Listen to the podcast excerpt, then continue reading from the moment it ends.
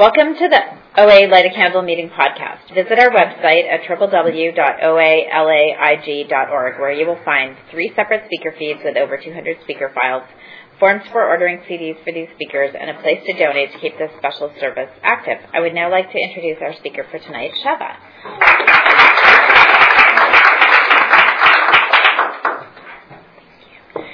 Thank you so much, Martha, and thank you um, Nikki, for um, inviting me to come speak. I'm Sheva, um, and I'm a compulsive overeater. Um, welcome to the newcomers who either did or didn't identify, um, and congratulations to all the chip takers tonight. It is just incredibly moving to me to see us recover. Um, and I'll be struggling against tears of gratitude pretty much for the rest of the hour. Um, or with, struggling with. Um, I was on the way over here, and I I'd been um, I'd been doing a fairly good job on and off the past few days of beating myself up for um, my nervousness, thinking that it was more evidence of one of my defects of character of pride and ego. And then I realized I finally got humble enough on the way over to really talk to to the God of my not understanding about it and I and I realized in talking to God like, oh, it's I mean, I'm sure there's plenty of ego. I have plenty of ego. Um, but but what I really realized was a lot of my nerves about speaking this evening have to do with how much I want to share. And and just like oh no, well I, I'm not gonna, I'm not gonna say all the things that I have in my head or that I'll have like two hours from now, you know, the perfect pitch um, in mind. But, um, but that's that's a big piece of my program today is is in getting close to the God of my understanding, um, seeing seeing myself a little bit more clearly.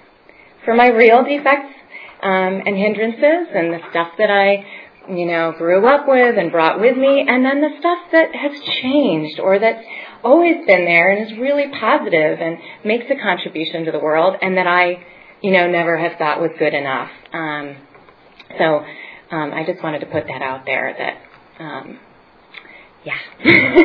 so, um, so what was it like, and what happened, and what's it like now? I, um, I I grew up in a family where I felt myself to be in training to be a compulsive overeater, um, and I, but I didn't, you know, show the disease on my body, or, um, and I wasn't really aware of it in my mind consciously um, until I became a young adult. And um, in a recent food history, I had like a sudden.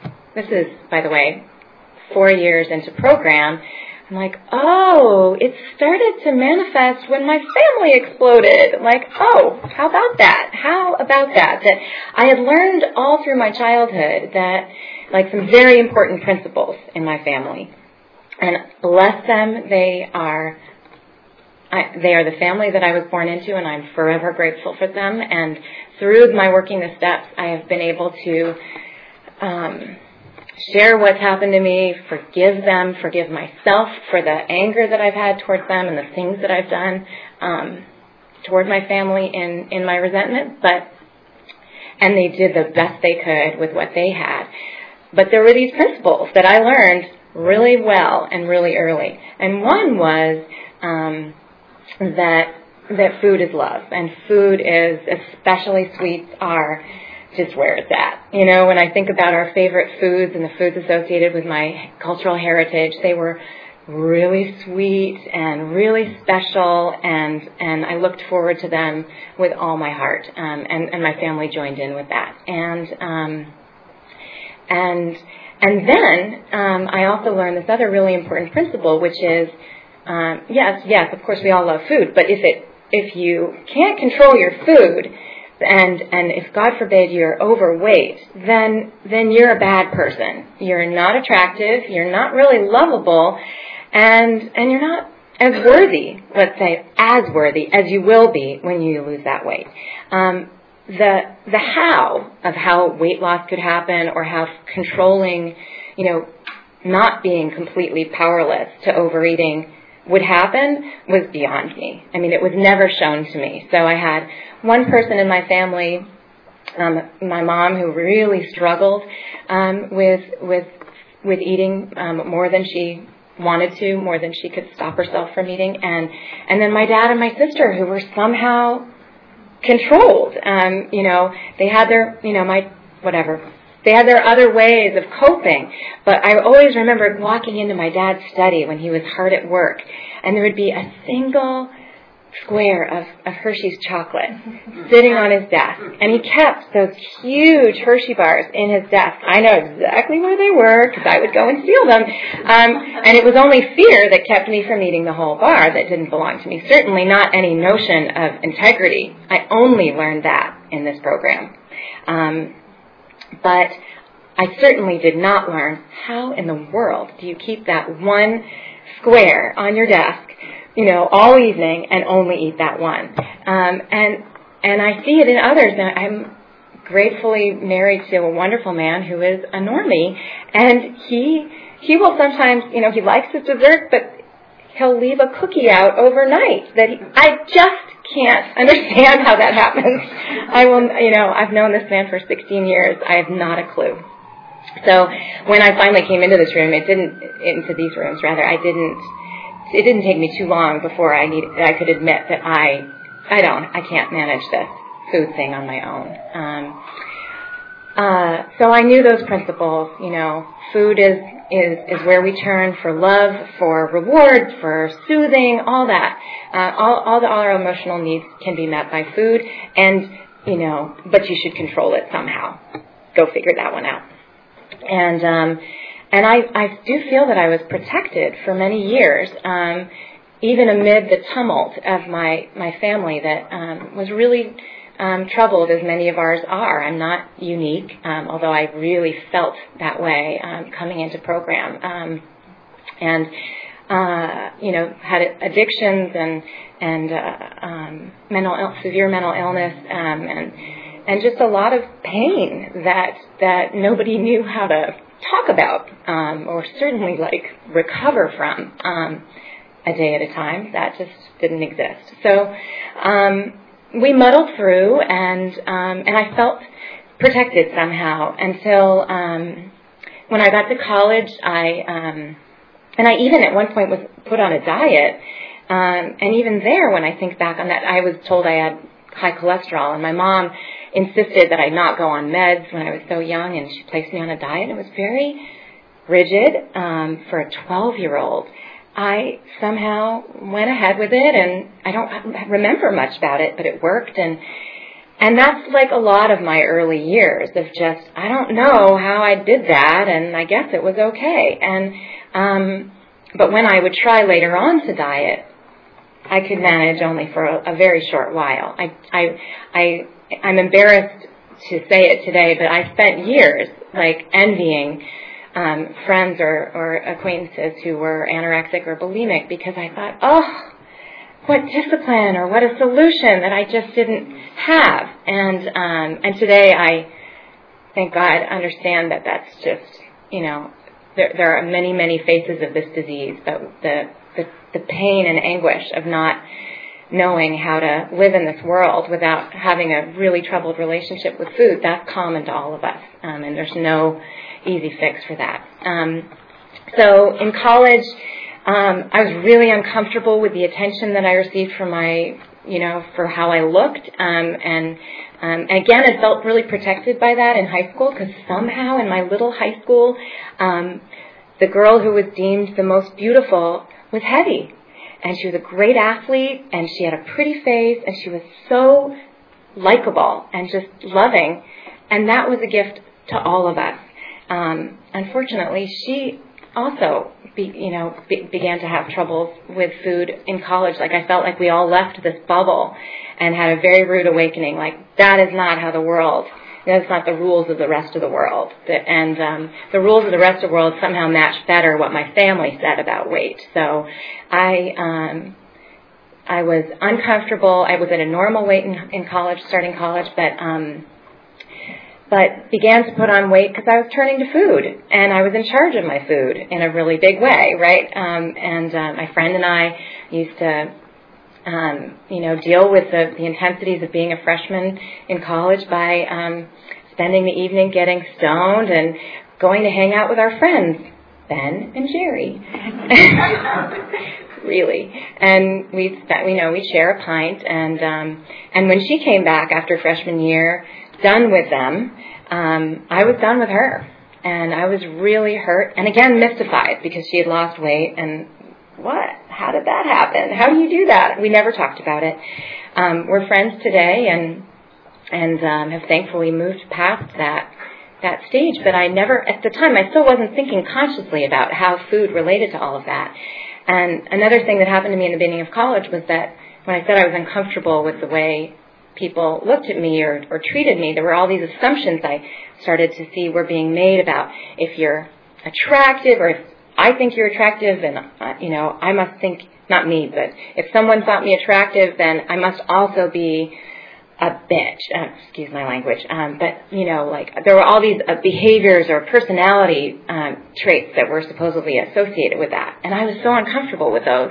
But I didn't know any other way besides to make myself eh, what I believe today was that I kind of put on a this big, soft, comfortable jacket of a few extra pounds. Um, because it was much too scary to stand up and say, actually, I'm not that person you think I am, um, and I'm going to go ahead and live my life. I just couldn't do that back then. Um, and so I, I, I wore extra pounds through college, and then when my family fell apart, um, right after I graduated, um, and my, you know, my parents split up, and a lot of, in, like, history came out that I'd never been privy to before, and was very, very upset by.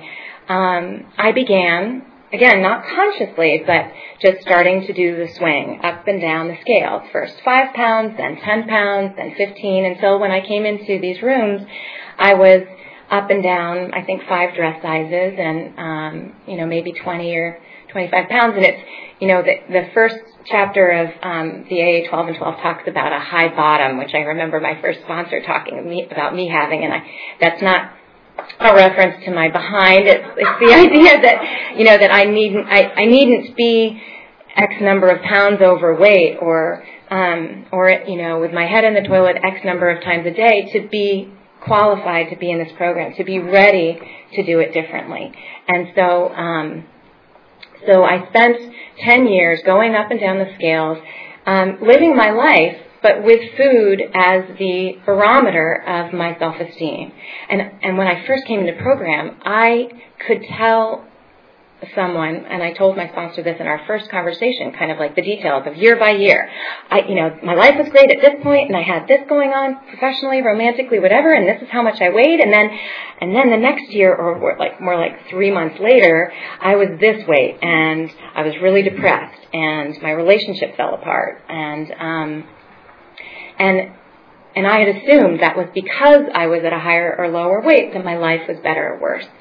And my sponsor said, "Wow, I I can't remember the exact words, but what I re- took away was like, wow, you. I wonder what was going on for you at that time when you were at those lower weights that allowed you to care for yourself, like to be loving to yourself with food. And that was so contrary to the way my head worked, where I thought my food and my size governed the rest of my life rather than the opposite. Um, and it's obviously more complicated than that because when I do choose to eat in a way that's not healthy today, it does affect my next hour or week or month even. But um, but but I'm learning a day at a time that my that how I am in the world is not ha- does not have to be a function of exactly how many pounds the scale says. And today I don't know my weight. Actually, it makes me very uncomfortable sometimes. But um, but ultimately, I see that as a freedom that I gained from this program. That was a concept that was completely foreign to me, and and which I had to really practice repeatedly because I had a child in this program, and that so those of you who have who have been pregnant or have someone in your lives who's pregnant, there's a you know there's a weighing in that happens with increasing frequency as you get larger and larger, and it's up to once a week or more that someone's taking your weight. And I learned with support from you how to turn around and and let them know, do my homework so that no everybody knew without shame from me that like I just didn't need to know that. And there my medical care and health was in their hands. So if I needed to know something, they would tell me, but I didn't need to know whether I'd gained a pound or four or ten that week. Um, because what I heard in these rooms was, what difference does it make for you today? Like, again, that was really new to me. Why does it matter for me to know if I lost two pounds this week? Am I going to change the way I eat? Am I going to change the way I feel about myself? I hope not.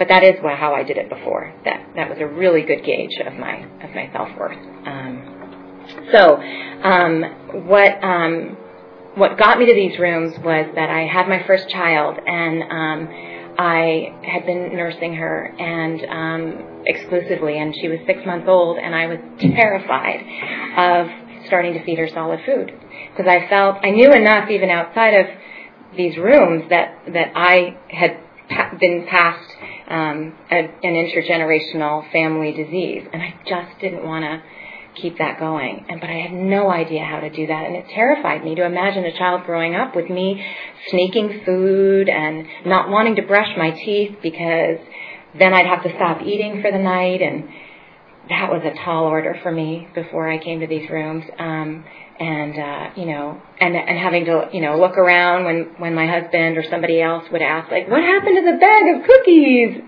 You know, and he just never got it. He like real like every time he'd be like, "Really? The whole bag? the whole bag?" And it's still a conversation that we have today because I live with three other people and they eat foods that I can't eat. Um, and so sometimes I'm able to to recognize that those foods are not my foods, and sometimes I have to um, have a conversation about it and say like, this food can't come into our house today, um, or this food has to leave our house right now. Can we put it in something that I won't, you know, open up, then you'll bring it to work, or you know, we, we come up with plans. And I didn't know how to do any of that. It was unthinkable um, to me until I came to this program. Um, so, so what happened was that um, I was in another program um, to address my my family stuff and um, and get got some recovery from that. But what I wasn't able to gain um, certainly was recovery with my food and body. Um, and and I also didn't even realize that I needed the desperation that I got, you know, when I when I really took a look at what was going on with my compulsive overeating. I needed that in order to develop a real relationship with a God and to really work the steps.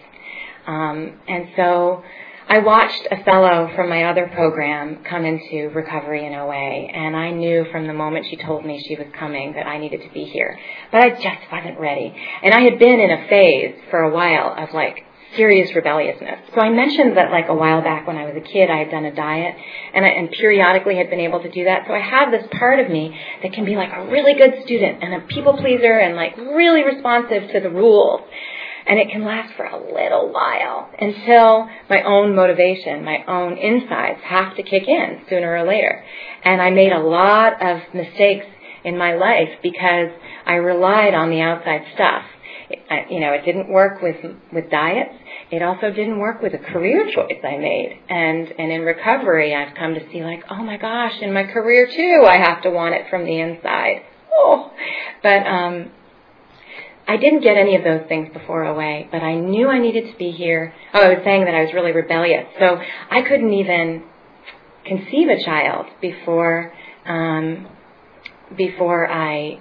Well, I think it was the grace of God, honestly, because I'd been told um, by a number of medical professionals from Eastern and Western medicine that I needed to change um, my relationship, my my metabolism, basically, and they guided the way towards what basically turned out to be my my food allergies, my alcoholic foods.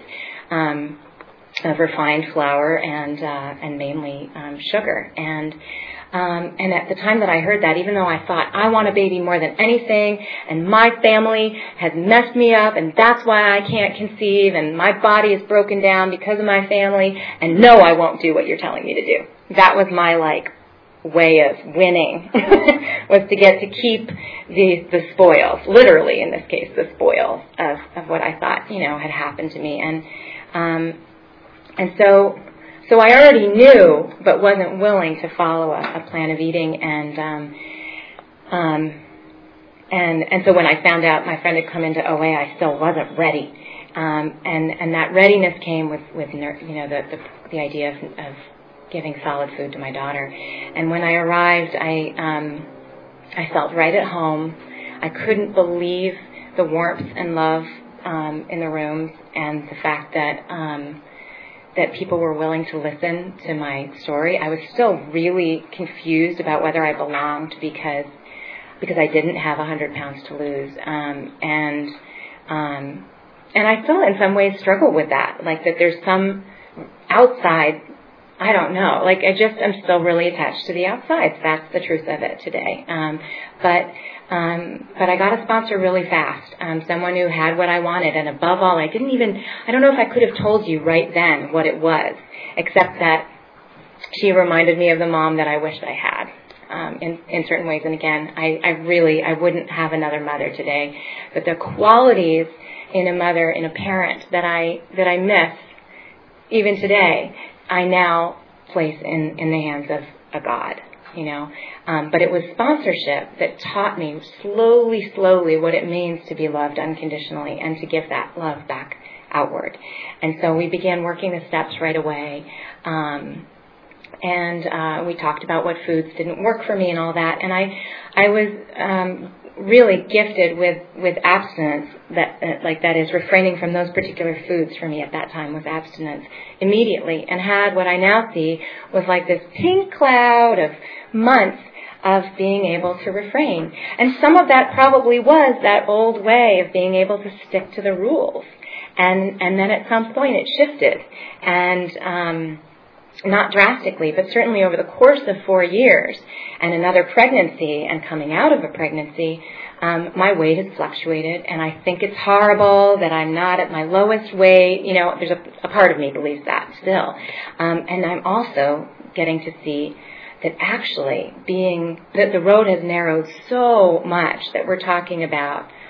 You know, I, I now I can have one, two dress sizes in my closet and the other three dress sizes don't have to be there for today. And, and I can also let go of them and trust that if I need to, I will go and buy myself clothes that look becoming again. You know, that, that a day at a time I can work that, that piece out, um, and, and take God shopping with me. Um, and make lots of phone calls, you know, but, um, but those things perplexed and baffled me when I first came in. I was really terrified of losing weight and gaining weight. Both were scary, right? Because they were associated with all those scary things, like people thinking something about me that I'm not, or not being able to achieve what I wanted because I'm this or that weight.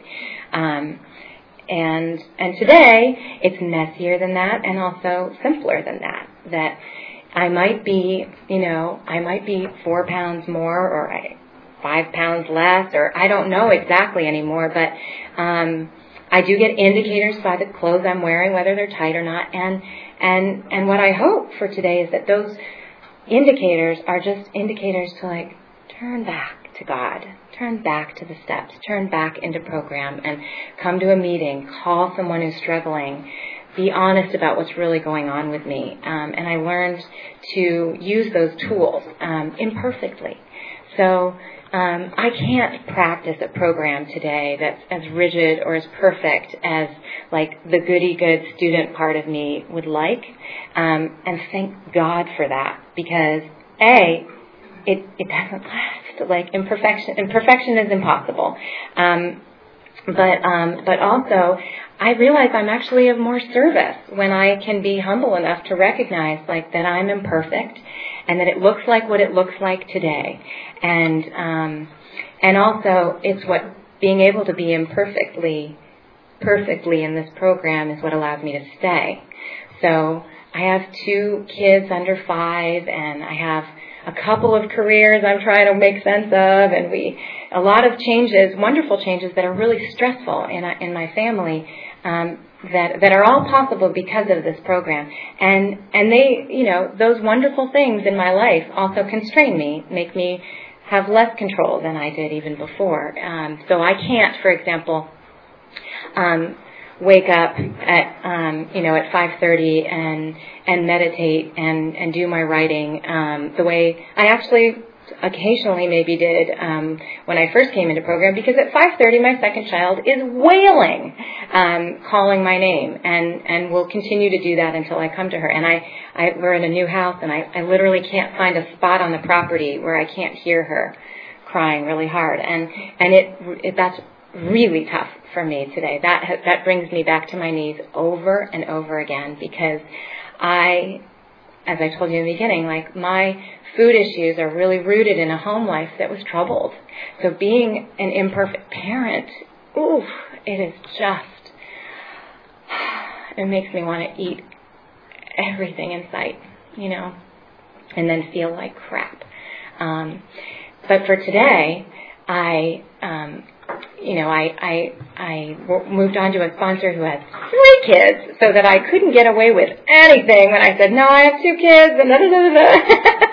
and she would remind me that the disease, you know, grows in the dark. So how about turning over the food before you go to bed, even if you only get however many hours of sleep tonight? How about, you know, planning what you're going to eat tomorrow? Even however many hours of sleep you'll get. And how about um, doing that 10 steps? So in this, you know, in these years in program, I've been grateful to be guided through all 12 steps, and now I'm, you know, I'm right back in one, two, and three, but also really working on an imperfect step 10. And um, and so I do that at night. And I mentioned that, you know, with motherhood, I'm I'm really, really challenged on a day to day and hour to hour basis. And I I often, you know, I was part of the reason I was so honored to come do the podcast is because I rely on these when I can't get to a meeting. I'll listen to them um, while I'm, you know, puttering around the house during a child's nap or something like that, or in the car even.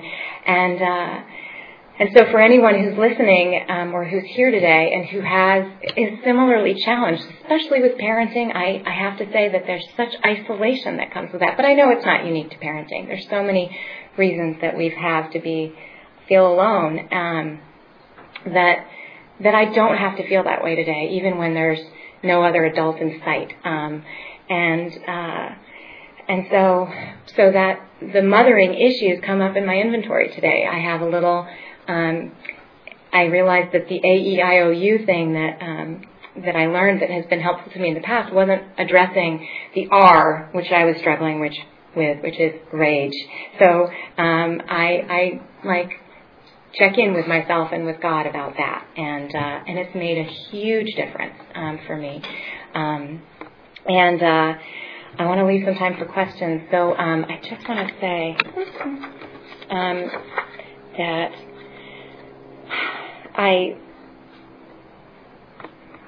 thank you. I um, I've gotten so much from all of you and from this program. I have.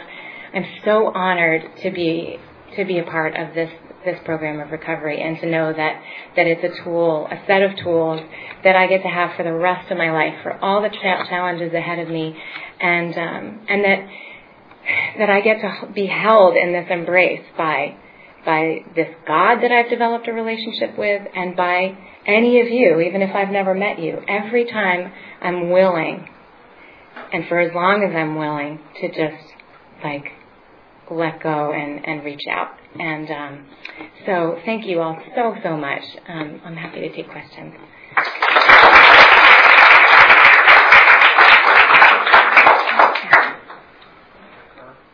Hmm, yeah, well, sure. I've actually never thought about it that way, or at least not in a while. Um, I uh, should I do I have to repeat that? Okay, so the question was with regard to my career. Um, did did working step four and and maybe also step six and seven with regard to defects of character have a, a role in in in in my journey. Um, and I would say certainly. I mean, I can't imagine doing any of my life right now without the steps. And what happened for me in step four was I, I, I just got that release of like this this story, you know, that had so much, talk about heavy weight. that was the heaviest weight was like all the things that had happened to me, all my anger. And I did, I did the fourth step with my sponsor, the, the Big Book Way with the four columns. And I needed that because I needed to let people know how, let God know, that is, and my sponsor. But I used to think I needed to let everybody who'd listened know and who seemed safe know, um, all that had happened to me. And, and then getting to see my part. So some of the the issues with my career had a lot to do with what turned out to be um, people pleasing and dishonesty, and just getting swept up in in ways that I can't blame myself for because I was so born into.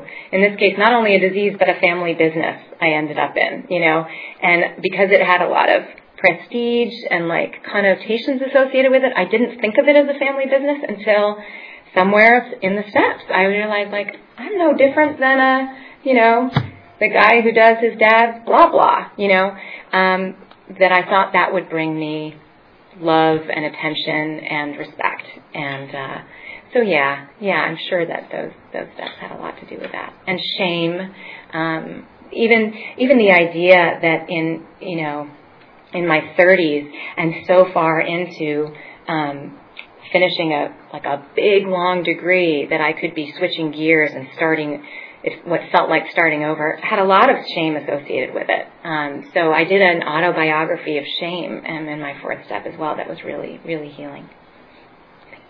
Depending upon that, how was what was his reaction? Hmm. Okay, so this the question was thank you. The question was um, had I entered program before or after I was with my husband and what was his reaction? Um, I was already with my husband. We got together our last year of college, of college, and um, by the grace of God, that was he was so not my type. He, I still wonder how we got we got together, but I'm so grateful. And um, and he, um, what was his reaction? You know, he's incredibly supportive on one hand, and on the other, he's ignored me. Like there was a little bit of like, really? Do you really need this? Like, really? You're going to go to a meeting again? Are we done yet? You know? and um, at different points, I've had to get, you know, talk to sponsors and fellows and, and get support to like remember this is important to me because anything that I share with him as clearly important to me, he's responsive to. Um, and I, that's been a big message from this program that works in my marriage of day to day. It's like, am I, that my part, you know, if I'm angry at him about not giving me time or blah, blah, blah, you know, have I really been clear and, and in a loving way about what my needs are? Oh, yeah. So it comes in different forms. Sometimes, and I'll just try and say them really quickly. One is um, I would get really angry when I go to pick up my daughter when she was really young and I just was at a loss. You know, it's really fear that's under the rage. And so I was directed to walk in to pick her up, repeating over and over again that I'm doing the best I can. And and that would dissolve it. It just didn't come up when I could keep that in mind. And I also write letters to God and then have God write back, and that will often help a lot. Um, I um, and sometimes I just write out my anger, um, and that again just kind of eases it. Um, I also call fellows, and I have several sisters in program who I don't know when we've last seen each other in person because we're busy, busy, you know. but we have families and stuff, and so we'll we'll leave messages of like we'll get cut off at four minutes, but it's like we've had a mini meeting, um, and it's such a gift. So I've had just also hearing my friends um, in program be that angry, and I have so much respect for them, and would never, you know, judge them for that anger. That's also, I think, God speaking to me. Yeah. I was just wondering if you had a higher power when you came into program, and if you did or didn't, how has it developed since you've been in program? Well, I, I, how have I, have I, did I have a higher power when I came into program, and, and if I did or didn't, how has it developed since I've been in program? Well, you know, um, I, I think I've always had a higher power. I really do believe that the, the higher power that I understand for myself and, and for the world is always there, whether we choose to acknowledge that higher power or not. Um, but what, what really changed for me was the connection or the companionship. I heard it once. The, I heard the 11th step once described as the, the companionship um, with a higher power and, and not just the contact. And um, so I remember in my first year in program going skiing with God because fear again was such a big part of even my skiing. Like I just couldn't enjoy it because I was so tight. Um, and so standing at the top of the mountain and talking to this God, coming from a family that was so steeped in all kinds of beliefs and reasons not to believe in God. And I have family, I have family that are hundreds of years of clergy, and I have family that are, you know, rabid atheists. But what was common among them was that we don't talk about a spiritual contact, talking to God, please. Um, so that's changed, and it's really humbled me to recognize, like these people that I may have judged before, who do have that kind of companionship with God. They they seem happy. you know, they, they've got something that I want. So um, so that's really changed, and I've also been much more open to. Um, to hearing about God from all different directions, in and out of the rooms. And so thank you all so much.